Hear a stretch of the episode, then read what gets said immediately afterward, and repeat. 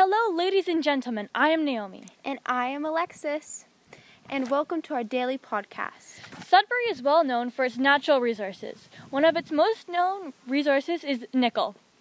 Nickel mining started in the early 1900s, and we still mine to this day, but of course the technology has developed into something more eco-friendly and efficient. In 1883, Thomas Flegeman, a worker for the Pacific Railway, saw a reddish rock and took samples. It was a copper and nickel blend. It was the first nickel deposit in Sudbury. Soon after, the Murray Mine was created in that spot. The Murray Mine was the first, but certainly not the last. The International Nickel was created in 1902. By 1915, Sudbury was producing 80% of the world's nickel production. In the 1890s, nickel was used for armor plating of military vehicles until the Second World War. The mining industry was the biggest employer. It peaked in 1971 with 26,000 jobs, but it started to decline because of improved technology. In 2005, there was 6,000 workers, but it started to decrease in 2018 to only 3,000 workers. Even though employment had gone down, mining output in Sudbury was still high. Canada exported 132,000 tons of raw nickel, valued at $1.9 billion in 2017. The United States imported 41% of this exported trade, while 21% is sent to Hong Kong, China. 7% went to Belgium. Another 7% is sent to the Netherlands. And the remainder was shipped to 23 other countries. Even though mining is great for the economy, it has some environmental impacts. Underground mining has the potential of collapsing and sinking the land above it, causing animal habitat to be lost.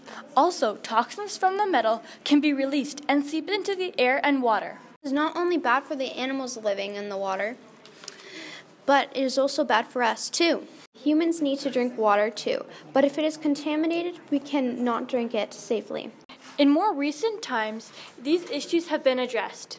It is currently expensive to extract or develop nickel. It is $6 per pound. Peter Xavier is creating a $7 million project for a nickel mine.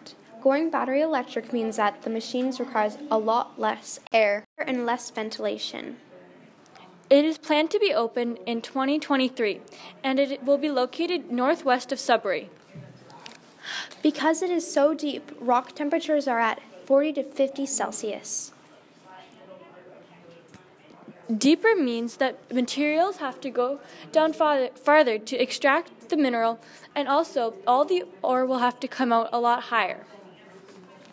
Going electric means 44% reduction in greenhouse gas, 40% reduction in ventilation requirements, and 41% reduction in overall power requirements.